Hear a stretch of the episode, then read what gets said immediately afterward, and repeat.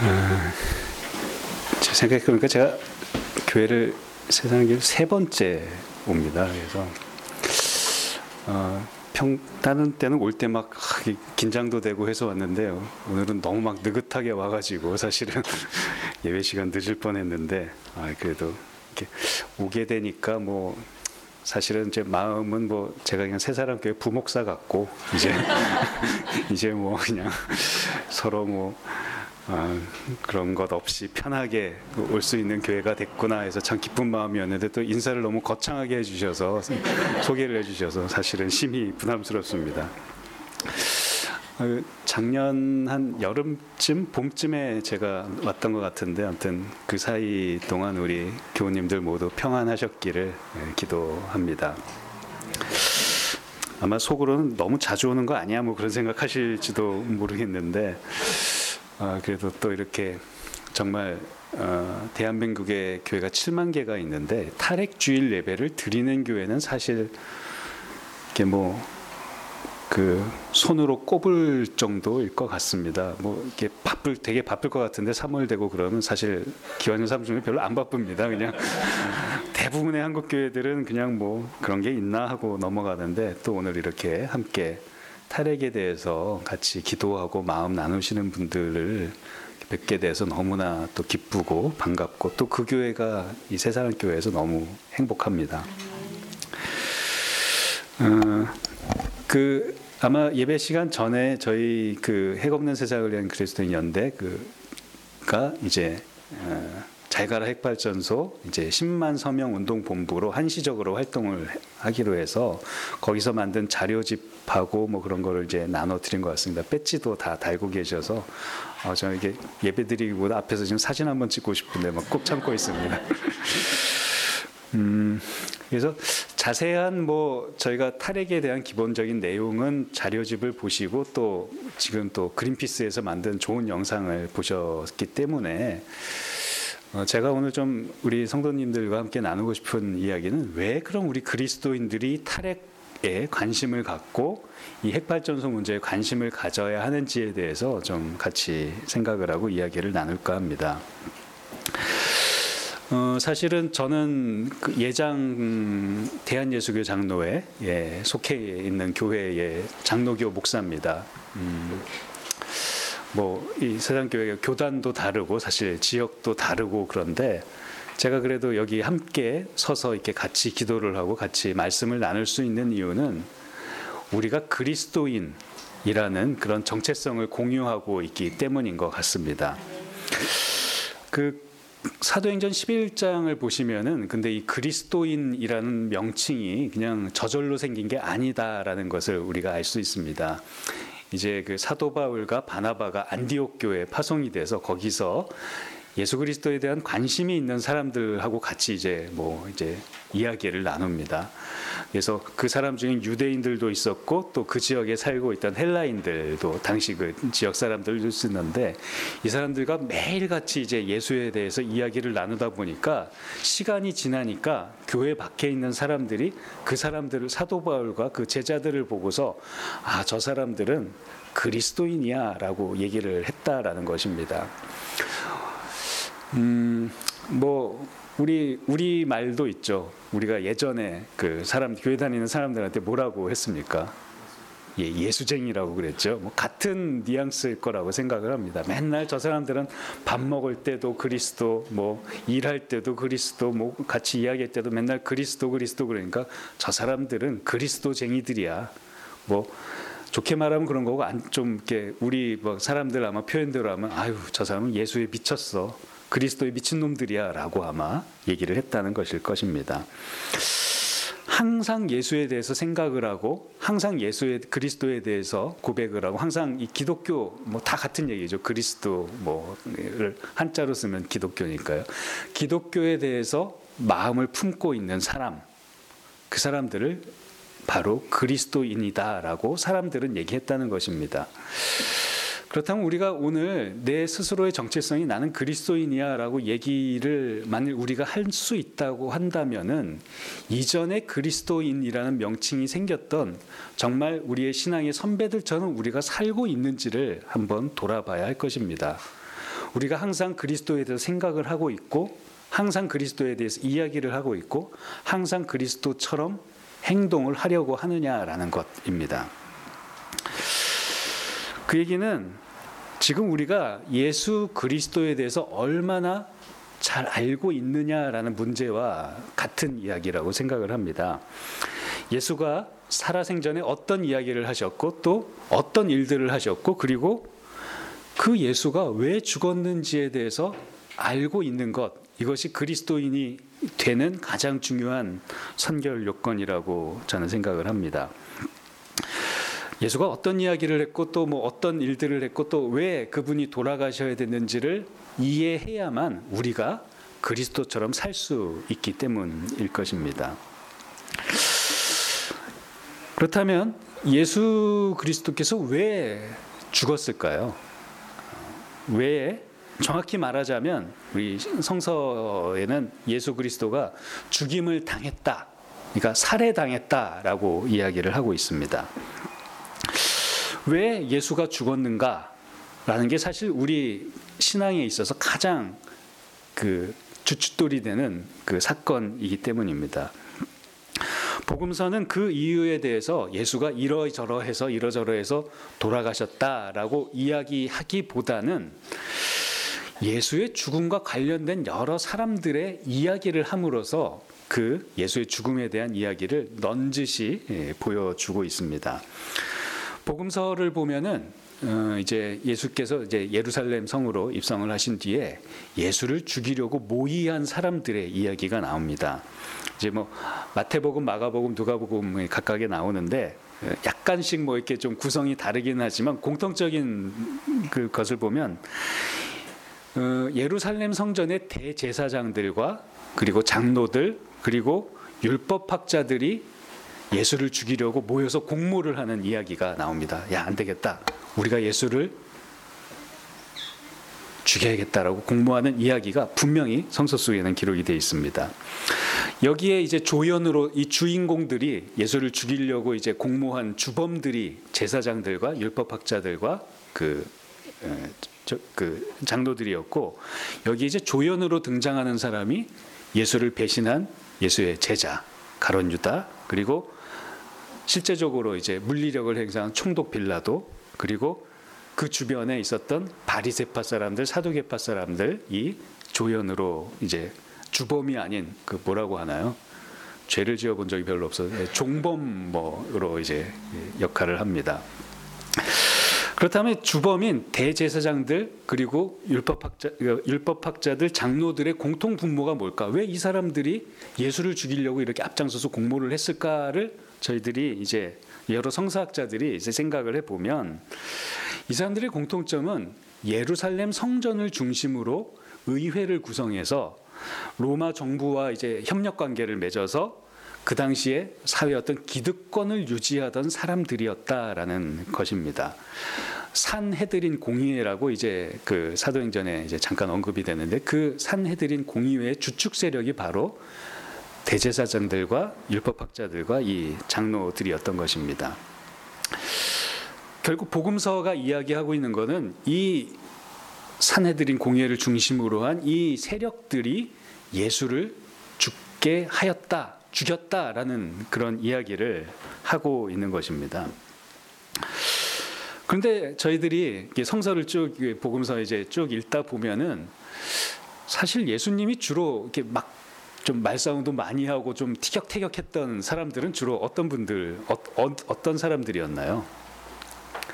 우리가 오늘 성경 말씀에도 나왔던 바리새인들 주로 사두개인들 하고 주로 예수님께서 티격태격 하십니다. 특히 바리새인들하고는 맨날 뭐 이렇게 밥 먹다 싸우고 뭐 길 가다 싸우고 뭐 맨날 맨날 티격태격합니다. 저희들이 얼핏 생각한데 아 예수를 죽이려고 제일 앞장섰던 사람은 그런 바리새인들이 아닐까 예수님한테 맨날 그렇게 그 뭐 전문 용어로 쿠살이 당하고 뭐 이렇게 맨날 이렇게 구박당하고 했으니까 바리새인들이 앙심을 품고 예수를 죽이려고 앞장섰을 것 같은데 성서는 오히려 바리새인들보다는 대제사장들과 율법학자들이 앞장을 섰다라고 이야기를 하고 있는 것입니다. 왜 그럴까를 또 이제 학자들이 이게 잘게 생각을 해 보니 사실 바리새인들의 처지와 예수님과 예수님의 제자들의 처지가 별반 다르지 않았다라는 것입니다. 왜냐하면 바리새인들은 이 그 아까 얘기했던 그 성전 체제에 불만을 품고 따로 떨어져 나온 사람들입니다.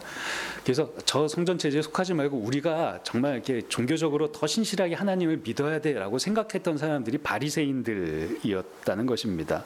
물론 예수님도 뭐 성전에 이제 뭐 이렇게 머물지도 못하고 맨날 이렇게 주변에서만 맴돌았던 분이셨던 것을 우리가 잘 알고 있지 않습니까? 그런데 바리새인들과 이 예수님의 제자들이 서로 다른 점이 딱 한 가지 있었다면 그것이 뭐냐 하면 바리새인들은 성전 체제의 개혁을 통해서 이 율법을 좀 새롭게 하고 그래서 그 안에서의 어떤 종교적인 개혁을 통해서 이스라엘 사회를 새롭게 만들 수 있을 거다라고 믿었던 것이고 예수님과 제자들은 저 성전 체제를 무너뜨리고 하나님 나라라는 새로운 세상을 만들어야 우리가 온전히 하나님을 섬길 수 있을 것이다라고 생각을 했다는 것입니다. 그래서 예수님께서는 끝까지 바리새인들을 설득하시는 겁니다. 끝까지 그들과 함께 밥을 먹으면서 그들과 함께 논쟁을 벌이시고 끝까지 정말 마지막 순간까지 바리새인들이 나와 함께 갔으면 좋겠다라고 생각을 하셨던 것입니다. 그런데 그 시도가 예루살렘 성 안에 들어갔을 때 이제는 더 이상 시간도 없는 것 같고 더 이상 이들을 설득할 저 그리고 쟤네들이 아무리 설득을 해도 이제 변하지가 않을 것 같다라고 예수님이 판단을 하신 것 같습니다. 그래서 오늘의 말씀이 바로 그 자리에서 이제 비롯된 것입니다. 오늘 예수님께서는 서기관들과 바리새인들을 향해서 정말 어, 뭐 성서를 쓴 사람들이 좀 마음이 착해서 이렇게 순화를 해서 쓴 거지. 아무튼 엄청 욕을 하십니다. 그들 향해서 겉으로는 깨끗한 척하지만 속으로는 온갖 더러운 것들이 가득 차 있는 족속들이다라고 이야기를 하십니다. 오늘 본문 말씀에서 회칠한 무덤이다라는 그런 표현을 사용합니다. 특히 유대인들에게 무덤이라는 것 죽음이라는 거의 존재는 정말 아주 심각한 부정을 의미하는 것이기 때문에 뭐 이거는 우리의 말로 표현할 수 있는 가장 고수준의 욕이다라고 생각을 하시면 될 것 같습니다. 예수님께서 바리새인들을 향해서 이렇게 열이 나신 이유는 화가 나신 이유는 한 가지입니다. 아까 이야기한 대로 바리새인들이 조금만 설득을 하면 이 예루살렘 성전 체제를 같이 무너뜨리고 뭔가 새로운 길로 나갈 수 있을 것 같았는데 이들이 끝까지 고집을 꺾지 않고 그 예루살렘 성전 체제 안에서의 변함을 바랬던 것입니다. 결국 예수님께서는 바리스파 사람들이 겉으로는 개혁을 원하는 듯 하지만 속으로는 변하는 것을 바라지 않는 사람들이다 라고 생각을 하신 것 같습니다. 그렇기 때문에 정말 화가 나셨고 그들에 대한 원망과 그 분노의 마음을 이런 저주로서 풀어내신 것입니다. 아무튼 오늘 말씀에서 있어도 그렇고 예수님이 그 돌아가셨던 죽음의 가장 핵심은 예루살렘 성전입니다. 예루살렘 성전으로 율법을 만들고 또그 율법을 유지하기 위한 의회를 만들어서 사람들의 몸과 마음과 정신을 구속하고 사람들의 생명을 야금야금 갉아먹었던 예루살렘 성전 이것을 예루살렘 성전 체제라고 이야기를 합니다. 겉으로는 거룩하고 고결한 척합니다. 그리고 속으로는 온갖 협잡과 음모와 이런 비리와 부정이 가득했던 것이 바로 예루살렘 성전 체제였다는 것을 예수님께서는 알고 계셨고 그렇기 때문에 예루살렘 성전을 향해서 주님께서는 맞서 싸우기로 결심을 하셨습니다. 예수님께서는 이 예루살렘 성전 체제에 맞서다가 돌아가신 것이고 그리고 예루살렘 성전 체제를 향해서 끝까지 싸울 것을 제자들에게 부탁하십니다. 때문에 우리가 그리스도인이다라는 이름을 갖고 있다면 그리스도인이다라는 정체성을 우리가 갖고 있다면 이 성전 체제에 우리도 함께 예수 그리스도와 같이 맞서 싸워야 한다는 것입니다. 성전 체제는 죽음을 만들므로써 죽음을 만듭니다. 그래서 하나님의 거룩하신 오직 우리에게 하나님께서 원하시는 하나 단 한 가지의 뜻인 이 땅에 생명이 풍성하게 되는 것을 가로막는 악의 실체입니다. 예수님께서는 하나님과 세상을 동시에 섬길 수 없다라고 말씀하십니다. 그것은 바리새인들이 이 예루살렘 성전 체제와 그들의 하나님 만나고자 하는 그 신앙적 열망을 동시에 가질 수 없다라는 것을 의미하기도 합니다. 그리스도인 되려면 하나님을 선택하든 세상을 선택하든 예루살렘 성전 체제를 선택하든 아니면은 하나님 온전히 따르는 길을 선택하든 둘 중 하나밖에 없다는 것을 예수님께서는 말씀하신 것입니다. 그것은 2000년 전 바리새인들을 향한 이야기이기도 하지만 지금 2017년 이 땅을 살아가고 있는 우리들에게 주어진 과제이기도 합니다. 오늘 뭐 이렇게 저희가 이렇게 함께 모여서 말씀을 나누는 이유는 오늘이 탈핵 주일이기 때문입니다. 탈핵 주일이니까 저는 핵발전소를 중심으로 우리 안에 있는 이 죽음의 성전, 이 또 하나의 예루살렘 성전 체제를 같이 좀 이야기를 실상을 좀 이야기해 보려고 합니다. 아까도 말씀드렸지만 뭐 자세한 뭐 개수 뭐 그런 거는 제가 좀 숫자에도 약하고 그래서 기억도 잘 못하고 그래서 자료집을 보시면은 잘 정리가 돼 있으니까 그걸 좀 참고해 주시고요. 음. 아, 그것보다 먼저 한 가지 좀 말씀드리고 싶은 게 저희가 보통은 신문에서는 핵발전이라는 얘기를 잘 안 쓰죠. 검색하면 핵발전소 잘 안 나옵니다. 주로 뭐라고 하죠? 언론에서는 예, 원자력 발전소, 원전이라는 말을 씁니다. 근데 이 소위 말해서 탈핵 진영 그리고 저희 기독교 환경운동연대에서 핵발전이라는 용어를 쓰는 이유는 사실은 핵발전소가 곧 핵무기와 같은 것이기 때문에 같은 용어를 쓰는 게 더 이렇게 본질적으로 예, 잘 이렇게 정체성을 드러낸다는 의미에서 핵발전이라는 용어를 좀 고집을 합니다. 원자력 발전소가 만들어진 그 가장 첫 기원도 사실은 핵무기를 연구하는 시설에서부터 이것이 시작된 것입니다. 핵무기가 순간적으로 이 원자핵을 이렇게, 이렇게 분열시켜서 순간적으로 나오는 에너지를 이제 이용을 하는 것이라면 핵발전소는 그 순간적으로 뻥 터트리는 게 아니라 뻥이 아니라 조금씩 김이 칙 새도록 조금씩 조금씩 그 에너지가 분출하도록 그 만드는 장치입니다. 어, 사실 그 차이뿐입니다. 그 아까도 그 원자로 모양이 나왔지만 그 원자로의 모양이 사실은 핵무기의 그 구성하고 똑같습니다. 그 안에 근데 제어봉이라고 그, 그 원자의 연쇄 반응을 이제 그 제어하는 그걸 장치를 넣었을 뿐 그 실제적으로 차이가 없습니다. 그런데 음, 핵무기를 사람들이 실제로 지금 인류 역사상 두 번의 핵무기가 실제 전쟁에서 사용이 됐는데 핵무기를 사용하면 어떤 일이 일어납니까? 히로시마 나카사키에 핵무기가 떨어졌을 때 수십만 명의 사람들이 그 자리에서 목숨을 잃었고 또 수백만 명의 사람들이 그 후유증으로 고통을 받고 죽어갔습니다. 핵무기와 핵발전이 아까 같은 거라고 제가 말씀드렸죠. 마찬가지입니다. 핵발전소는 지금 당장 수십만 명의 사람이 죽지 않을 뿐 시간이 지나면 서서히 사람들을 죽게 만드는 것은 핵무기와 별반 다를 바가 없습니다. 창조 세계의 법칙은 하나님께서 만드신 이 우주의 법칙은 뭐 틀림이 없습니다. 변함이 없습니다. 핵무기든 핵발전소든 그 안에서 에너지가 만들어졌다면 똑같 핵무기와 핵발전소 똑같이 그, 그 방사능 에너지가 생성되게 되어 있습니다. 그 방사능은 인류가 만들어낸 가장 치명적인 독성 물질입니다. 단지 핵발전소 지금 그 핵발전소와 핵무기가 다른 점은 핵발전소 안에 그 방사능을 그냥 그대로 쌓아놓고 있는 것 뿐입니다. 그것이 뭐 없어졌거나 딴 데 어디 안전한 곳에 보관한 것이 아니라 뭐 혹시 판도라 영화 보신 분들도 아시겠지만 그 옆에 원자로 옆에 저장고를 따로 만들어 놔서 사용 후 해결료를 거기다 이게 담가 놓고 저장을 하고 있을 뿐입니다. 이 방사능 이 핵 폐기물은 10만 년이 지나야 그 독성이 반으로 줄어든다고 합니다. 그리고 100만 년이 지나도 그 독성은 완전히 사라지지 않습니다.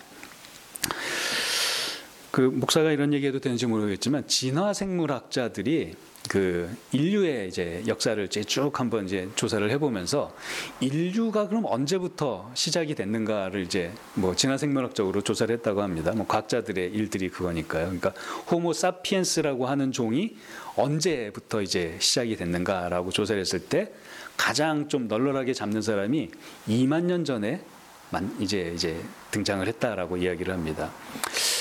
뭐 인류 역사가 2만 년, 뭐 역사책으로 기록된 그 역사만 한 5천 년 정도 뭐 된다고 했을 때 글쎄요, 우리가 앞으로 이 핵 방사능 우리가 10만 년 아니면 적어도 100만 년을 잘 간직을 해야 될 텐데 이게 과연 가능할 것인가라는 것입니다.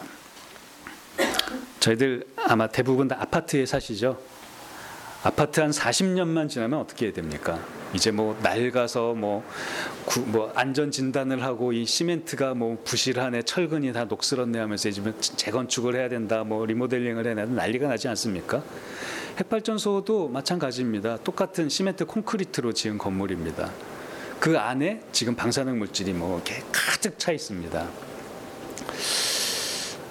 아직 우리나라 핵발전이 시작된 지 이제 40년, 이제 50년 가까이 이제 돼가고 있는데 지금까지는 버티고 있는 것 같습니다. 과연 100년을 버틸 수 있을까요? 저 핵발전소가 그 핵 저장고가 천년을 버틸 수 있을까요? 뭐 만 년 10분의 10만 년 지나면 반감이 된다니까 만 년을 버틸 수 있을까요? 저희들이 한번 냉철하게 생각을 해 봐야 될 것입니다. 결국 핵발전소로부터 방사능이 새어 나올 것입니다. 지금 우리는 뭐 당장 죽지 않더라도 우리의 후손들 또 우리의 자녀들이 100년 뒤에, 1000년 뒤에, 만 년 뒤에 결국은 죽음을 맞게 될 것입니다. 간혹 체르노빌처럼 어떤 사람의 사고에 의해서 혹은 후쿠시마처럼 이런 자연재해로 인해서 그 방사능들이 이렇게 쏟아져 나오기도 합니다. 본질은 다르지 않습니다. 결국 그 방사능이 우리를 죽음으로 몰아갈 것이다라는 것입니다. 우리 사회에서 이 핵발전소가 더욱더 문제가 되는 것은 지금 우리 사회가 안고 있는 여러 가지 모순들의 근원에 그리고 이 핵발전소가 중심에 있는 핵산업 체계가 존재하기 때문입니다.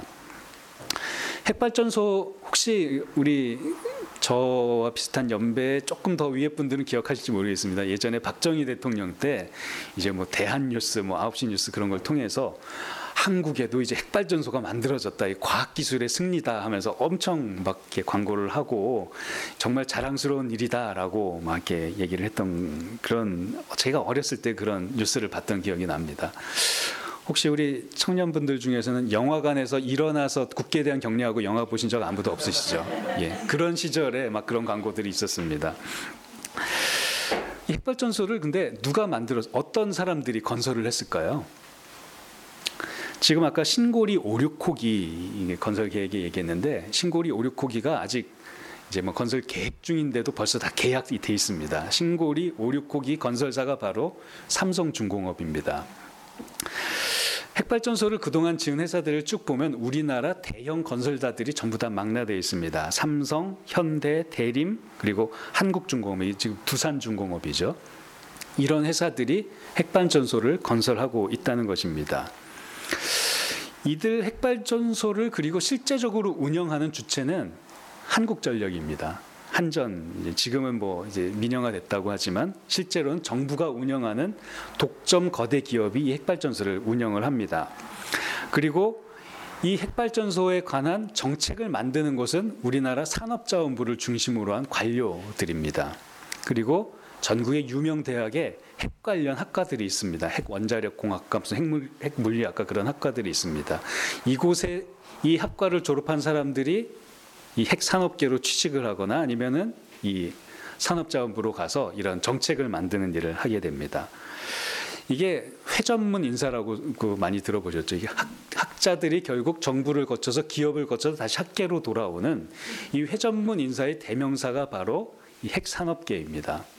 그 회전문에 아무나 못 끼어듭니다. 그 회전문에 갖고 있는 이, 이 안에 있는 정보를 정말 그 시민노동자들이 막 그 헌법 소원을 하고 막 법률적으로 막 이렇게 따지고 들어 간신히 해야 종이 한 장 달랑 나오는 그런 정말 폐쇄적인 구조입니다. 이들을 사회에서는 핵 마피아라고 이름을 부르기도 합니다. 하지만 신앙적인 눈으로 바라볼 때 그들은 정말 죽음의 성전 체제를 이루고 있는 예수님을 십자가에 못 박혀 돌아가게 했던 그 예루살렘 성전 체제를 이루고 있던 집단과 너무나 유사한 형태의 모습을 보이는 다는 것입니다. 이 핵 마피아 세력이 이 핵 산업 체제가 우리나라의 전력 산업과 에너지 정책을 움켜쥐고 있습니다. 그래서 결국 이들이 원하는 것은 핵발전소가 존속되고 핵발전소가 폐쇄되지 않고 핵발전소가 더욱더 확대되는 것을 원합니다. 저희 기독교 환경운동연대에서도 계속해서 재생에너지 보급 사업 그래서 조그만 태양광 발전소 이런 거 사업들을 계속 펼쳐 나가기는 것을 이렇게 함께 했었는데 이거에 가장 큰 방해되는 것이 사실은 한전입니다. 여러분 지난 여름에 무지 더우셨죠. 에어컨 안 틀면 정말 정말 뭐 너무 힘들었지 않습니까? 막 그래서 에어컨을 틀었는데 어떤 일들이 일어났나요? 가정에서 에어컨을 틀었더니 누진세에 걸려가지고 막 전기료가 막 평소보다 막 서너 배막 세게 나왔습니다. 그래서 정부에서 아주 인심을 쓰면서 누진제 구간을 늘려서 누진제 좀 혜택이 없이 에어컨을 쓸 수 있도록 하겠다라고 정책을 폈습니다. 어떻게 보면 그 정말 서민들을 위한 그리고 우리 국민들을 위한 그런 정책을 펴는 듯 보였으나 실상 그 정책의 핵심은 이런 것입니다. 국민들이 더 많이 전력을 사용해야 한다는 것입니다. 지금 전국적으로 이제 에너지 효율들이 다 높은 전자 제품이 바뀌고 또 산업이 좀 저희 경제가 안 좋지 않습니까? 그래서 산업이 약간 침체되면서 어떤 일들이 일어났냐 하면 전국의 발전소가 노란합니다. 지금 우리나라의 발전소가 크게는 핵발전소가 있고 석탄 화력 발전소가 있고 가스 발전소가 있고 뭐 이 재생에너지를 하는 발전소는 정말 극히 소수인데 이 천연가스로 발전을 하는 발전소는 전부 다 지금 개점 휴업 상태입니다. 다 지어놓고 그 설비를 놀리고 있습니다. 석탄 화력 발전소만 지금 이제 그래도 단가가 싸니까 돌아가고 있고 핵발전소는 계속해서 막 무리하게 돌리고 있습니다. 실제적으로 지금 그래서 전국에는 핵발전소를 전부 다 가동 중단시켜도 여기 놀고 있는 발전 설비들을 사용하면 우리나라 전력 수급에 아무런 문제가 없습니다. 그럼에도 불구하고 왜 이런 일들이 일어나냐 하면은 정부가 정책을 세우는 데 있어서 원전 핵발전소를 중심으로 한 에너지 정책을 세우기 때문입니다. 전기가 점점 줄어들면 사람들에게 핵발전소를 없애도 되지 않아라는 목소리가 높아집니다. 그렇기 때문에 정부에서 어느 정도 적정한 양의 이제 그 전기를 사용하게 하기 위해서 우리 국민들에게 당근을 던져주는 겁니다. 좀, 좀 전기 좀 좀 더 써보지. 요번에 누진제 낮춰줄 테니까 에어컨 이쪽 방에 작은 방에도 한번 설치해보지. 김치 냉장고 말고 이번엔 뭐 다른 화장품 냉장고도 하나 더 설치해 보지. 그러면서 자꾸 먹이를 던져주는 겁니다. 그 이면에는 결국 죽음의 핵반전소를 계속해서 짓겠다라는 그 속셈이 숨겨져 있는 것이고요. 그리고 우리나라 산업 구조가 대부분 다 뭐 큰 회사들 하면 뭐가 있습니까? 삼성 반도체, 그죠? 뭐 그리고 현대 자동차, 그리고 대우 조선, 그리고 뭐 저기 뭐 SK 화학 그런 것들이죠. 화학, 철강, 반도체 이 산업들의 공통점이 뭐냐면 전부 다 고에너지 소비 산업이라는 것입니다. 그래서 그 그리고 공통점이 또 하나 있는데 그것이 바로 전부 다 재벌 기업들이라는 것입니다. 우리나라가 더욱더 선진국이 되고 더욱더 이제 그 모든 사람들한테 이게 혜택이 돌아가는 사회를 만들려면 사실 산업 구조를 재벌에 집중된 이 산업 구조를 효율적으로 개편을 해서 중소기업을 중심으로 하는 모든 사람이 함께 이익을 나눈 사회가 되어야 될 텐데 그것을 가로막고 있는 것이 바로 이 재벌 기업들이고 이 재벌 기업들을 유지시켜주는 에너지 산업이 바로 핵발전소라는 것입니다. 지금 당장 뭐 삼성 반도체가 그 뭐 이게 뭐 대표님도 예 대표인가요? 그 누구죠? 아무튼 뭐 잡혀갔으니까 뭐 어떻게 이뭐 처리가 된다면은 아마 우리나라 경제가 완전히 다른 양상으로 이제 진행이 될 겁니다. 그리고 우리 우리나라 경제가 보다 이제 수직적인 이런 구조가 아니라 평등한 구조로 바뀐다면은 아마 우리나라 에너지 산업의 구조도 그와 동시에 바뀌게 된다는 것입니다. 그 그러한 어떤 우리 한국 사회의 성장과 진보를 가로막고 있는 가장 핵심에 바로 이 에너지 구조가 있고 그 핵심에 바로 핵발전소가 존재한다는 것입니다. 다시 한번 예, 이 말씀으로 돌아와서 결국 우리 그리스도인들이 어떤 어, 삶을 살아야 할 것인가를 성서는 우리에게 묻고 있습니다. 죽음의 체제에 순종하면서 살아갈 것인가 아니면은 예수 그리스도처럼 그 죽음의 체제에 순복하지 않고 하나님께서 보여주시는 그 생명의 길을 따라 갈 것인가라는 것입니다. 예수님께서 바리새인들을 향해서 저 회칠한 무덤 막 이렇게 욕을 쏟아낸 이유도 사실은 저는 우리를 향해서 하는 이야기가 아닐까 생각을 해봅니다. 우리가 이 체제에 안주하면서 저 핵발전소라는 그 죽음의 체제를 그냥 방치하면서 우리가 올바른 신앙을 갖고 아름다운 교회를 만들어 간다. 라는 모습을 주님께서는 아마 받아들이지 못하실 것 같습니다. 어, 죽음의 체제에 순종할 것인가, 맞서 싸울 것인가, 예수 그리스도의 모습이 우리의 답이 되기를 간절히 바랍니다. 그리고 그러한 예수 그리스도께서 그러한 선한 싸움을 싸우시다가 억울한 죽음을 당해서 돌아가셨을 때 이 땅에 생명이 가득하기를 원하셨던 하나님께서 예수 그리스도를 어떻게 하셨는지를 우리가 다시 한번 기억하게 되기를 바랍니다. 하나님께서는 예수 그리스도를 죽음에서 다시 이끌어내셔서 부활로 인도하셨고 결국엔 당신의 가장 귀한 오른편 자리에 앉으시고 예수 그리스도가 싸웠던 또 예수 그리스도가 바라보았던 그 길을 우리에게 보여주시고 다시 예수 그리스도가 이 땅에 오셔서 이 땅의 모든 것을 올바르게 심판하게 할 것이라고 하나님께서는 우리에게 말씀해 주고 계십니다. 그것을 믿는 것이 그리스도인이고 그 길을 따르는 것이 그리스도인이라고 오늘 성서는 우리에게 이야기하고 있습니다.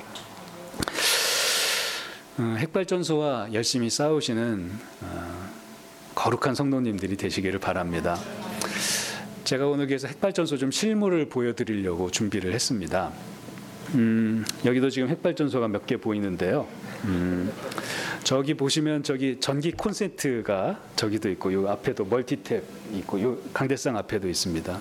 여러분들 뭐 딴 데 멀리 가서 한번 직접 가서 이제 보실 수도 있겠지만 저 전기 콘센트를 보실 때마다 저 콘센트를 따라서 전기줄을 따라서 쭉 가면 결국 도달하는 곳이 바로 월성과 그 울진과 고리와 또 저기 저기 또 예, 영광의 예, 핵발전소입니다. 다 이어져 있습니다. 실제로 따라가 보시면요. 저것을 보실 때마다 그래서 저기에다 뭘 하나 꽂을 때마다 아 내가 핵발전소와 만나고 있는 것이구나 생각하시기 바랍니다. 내가 필요 없는 그 전자제품, 필요 없는 전기를 사용할 때마다 내가 이 핵발전 체제에 지금 순응하고 있는 것이구나 진지하게 한번 돌아보시기 바랍니다. 생명의 길을 선택하는 것이 그리스도인의 사명이고 책임입니다. 그것이 멀리 있는 것이 아니고 정말 우리의 삶 속에 있다라고 생각을 합니다. 오늘 주님의 말씀을 통해서 정말 이 핵발전 체제와 함께 예, 맞서 싸우는 또 신앙의 예, 용기를 얻으시는 여러분들이 되시기를 간절히 기도합니다. 기도드리겠습니다. 주님, 주님께서 이렇게 화내는 모습은 사실 저희들 처음 봅니다. 주님께서 이렇게 욕을 하시고 이렇게 막 분노하시는 모습을 보니 저희들의 마음이 정말 움츠러듭니다. 주님께서 이렇게 화가 나신 이유를 주님께서 이렇게 분노하시는 이유를 저희들 다시 한번 곰곰이 생각해 봅니다. 주님, 저희들도 주님처럼